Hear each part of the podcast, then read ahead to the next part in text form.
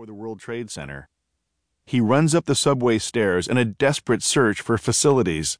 But this is New York, and that was not to be.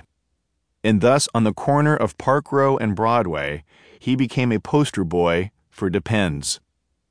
Embarrassed and humiliated, but feeling much better, he flagged down a gypsy cab and offered him a $100 to take him home $9 for the ride and $91 toward the price of a new car. When the man got home, he ran inside to take a shower and to put on a new set of clothes so he could get back to Manhattan. Coming out of the shower, he flipped on the TV, and as he stood there, he watched the plane slam right into the floor where he worked, where he would have been right now had his loving wife not made him that wonderful, that absolutely, perfectly, incredible, amazing, he broke down and began to cry. My own 9 11 story wasn't so close a call. I was asleep in Santa Monica. The phone rang around 6:30 a.m. and it was my mother-in-law. New York is under attack is what I heard her say through my half-awake ear. I wanted to say, "Yeah, so what's new?" and it's 6:30 in the morning. New York is at war, she continued. This made no sense other than, again, it always feels like war in New York. Turn on the TV, she said. And so I did. I woke up my wife, and as the television faded on, there were the towers, on fire. We tried to call our daughter back home in New York. No luck. Then tried to call our friend Joanne, who works near the World Trade Center. No luck. Then we just sat there stunned. We didn't leave the bed or the TV until 5 that afternoon, when we finally found out that our daughter and Joanne were okay. But a line producer we had just worked with, Bill Weems, was not okay. As the network started to run a scroll along the bottom of the TV with the names of those who were on the planes, along came Bill's name on that screen. My last memory of him was the two of us horsing around at a funeral home where we were shooting a piece about the tobacco industry. Put two guys with a dark sense of humor around a bunch of undertakers, and you've got what we would call nirvana. Three months later, he was dead. And, how do they say it? Life as we knew it changed forever. Really? Did it? How has it changed? Is there enough distance from that tragic day to ask that question and find an intelligent answer? Things certainly changed for Bill's wife and his seven year old daughter. There's the crime right there to have her daddy taken from her at such a young age. And life changed for the loved ones of the other 3,000 who were murdered.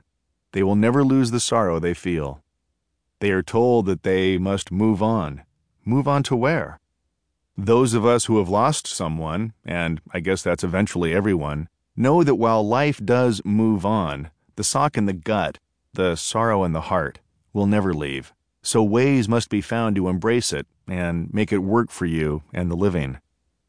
Somehow we all work our way through our own personal losses, and we get up the next morning and the morning after that and fix the kids' breakfast and do another load of laundry and pay the bills and. Meanwhile, in faraway Washington, D.C., life is changing too. Taking advantage of our grief and our fear that it may happen again, an appointed president uses the dead of 9 11 as a convenient cover, a justification for permanently altering our American way of life.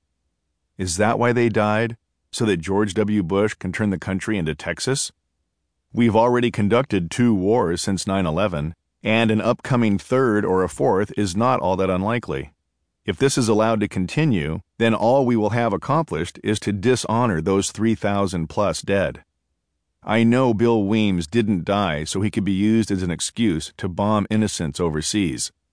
If his death, his life, is to have a greater meaning from this moment forward, it is to make sure that no one else like him will have to lose his or her life in this insane, violent world, a world we now seem hell bent on running any way we damn well please.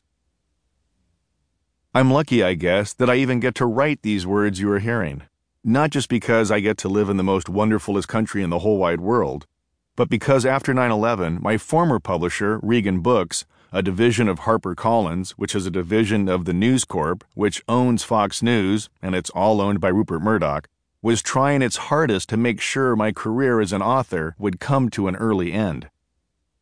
The first 50,000 copies of Stupid White Men came off the printing press the day before 9 11, but when the tragedy struck the next morning, the trucks that would carry them to the nation's bookstores never left the loading dock. The publisher then held the books hostage for five long months, not simply out of good taste and respect, which I might have been able to understand, but out of a desire to censor me and the things I wanted to say. They insisted that I rewrite up to 50% of the book and that I remove sections that they found offensive to our leader, Mr. Bush. I refused to change a word. A standoff ensued until a librarian in New Jersey heard me talking about the phone call I had just received from the Murdoch publisher, telling me that it looked as if they had no choice, thanks to my stubbornness, but to pulp and recycle all 50,000 copies of my book that were gathering dust in a warehouse in Scranton, Pennsylvania. I also was told by others not to expect much in the way of a book career after this, as word would